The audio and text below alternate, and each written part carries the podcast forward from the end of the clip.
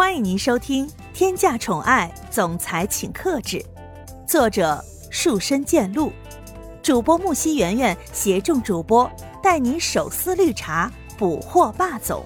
欢迎您订阅收听。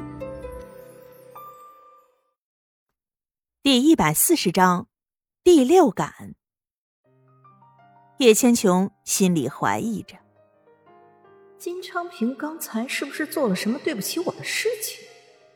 要不然，为什么这次说话的时候根本就不敢看我的眼睛？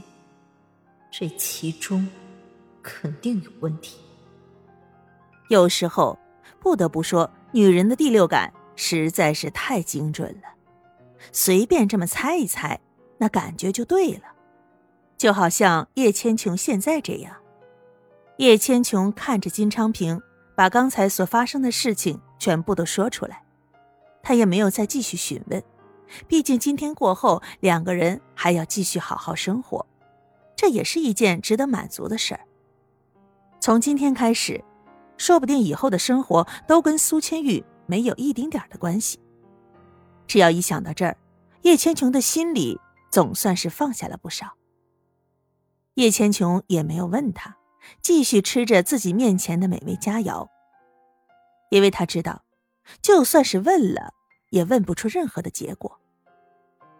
这时候，蒋泽旭和苏千玉从房间里出来了。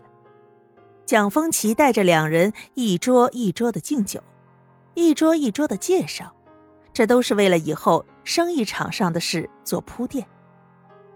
等到这群人来到了叶家这桌上的时候，整个气氛就不一样了，因为蒋风奇心里十分清楚现在的状况。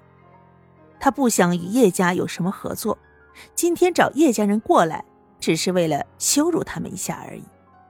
所以，蒋风奇直接说道：“叶先生啊，今天真的是十分欢迎你来到婚礼现场。这婚礼上要是有什么招待不周的地方，还请你们多多见谅。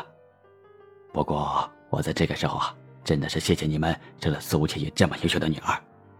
你放心，我以后对待她。”肯定像对待亲生女儿一样的。叶向阳现在是哑巴吃黄连，有苦说不出，所有的话全部都哽在了喉咙里。明明自己肚子里有话，但是面对比自己强大的人，却什么都说不出来。叶向阳现在唯一能做的就只是微笑，再做任何其他的事都没有任何的意义。叶向阳痴痴的笑着说：“嘿，哪有的事情？千玉从小到大就是一个让人十分省心的孩子，把她嫁到你们家里去，我也是十分放心的。”苏千玉面对叶向阳的时候，不知道为什么，明明这个人是自己的父亲，但他脸上却露不出一丁点的笑容。叶向阳装作一副慈祥的样子，缓缓的说着。千玉啊，以后你就不在自己家里面了，不可以像在自己家里面那样任性了。在蒋家要做好自己的本分，好好孝顺公婆，知道吗？苏千玉心里并不想去理会叶向阳，这样虚假的面容也不知道他能维持多久。这样的面具戴在脸上，难道他就不会感觉到疲惫吗？明明心里十分厌恶。但是脸上却要装作一副明道理的样子，真的是越看越恶心了。蒋泽旭在一旁郑重的宣布着：“我相信这一点，叶先生是完全不用担心的。千玉来到我们家里之后，根本就不需要改变什么，做好他最真实的自己就足够了。毕竟我们这个家，可是一个有爱的家庭。”这句话。到底饱含了什么样的寓意？想来也不用别人多说什么，大家都明白。叶向阳现在脸色十分的难看，周围几桌的人全部都看得到他脸上的变化。叶千琼站在一边，紧紧的拉着金昌平的手，生怕自己一个不注意，金昌平整个人都会跟着苏千玉一起离开了。到了这个时候。叶千琼心里对于苏千玉的感觉真是一点都没少，还是和以前一样讨人嫌。时间慢慢的流逝，很快婚礼的宴席就要结束了。叶家的人就快要离开婚礼的现场，金昌平心里还是有点着急，想要知道这件事真正的结果，所以为了不让叶千琼怀疑。最开始的时候，金昌平已经打电话给自己的助理，让他按时间给自己打电话，就说公司有问题。有了这样的机会，金昌平就可以脱身了，而且还不会让叶千琼怀疑。在叶家人刚刚离开婚礼现场的时候，金昌平的手机就发出了声音。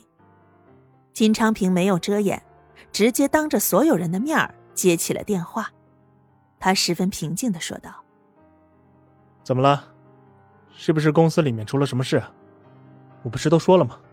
今天有什么事情，全部都往后推啊！”过了一会儿之后，他挂断了电话。叶千琼心里稍微有些担心：“怎么了？是不是公司里面发生了什么事情？”金昌平也略微担心着说：“我现在还不知道具体的情况。”但是助理跟我说，公司里面好像一个项目出现了一点小小的问题。我现在回公司一趟处理一下，等我处理完之后就回家了。你先送爸妈回家吧。叶千琼毫不犹豫的点头答应了，因为叶千琼觉得金昌平现在表现的很真诚，接电话的时候也没有遮掩，说话的时候也看着他的眼神，所以叶千琼点头答应。金昌平开着车，故意朝着公司方向离开了。等到周围没人的时候，他掉了个头，回到了婚礼现场。这样的举动，无非就是想要一个事情的真实结果。因为被蒙在鼓里的感觉真的是太难受了，跟一个虚伪的人生活在一起更加的难受。接下来的事情又该往哪个方向发生呢？两人的误会能够解开吗？叶千琼的第六感是否能够继续灵验下去呢？这一段故事中，又有谁突然进来了呢？亲爱的小耳朵们，本集已为您播讲完毕，感谢您的收听，订阅分享不迷路哦。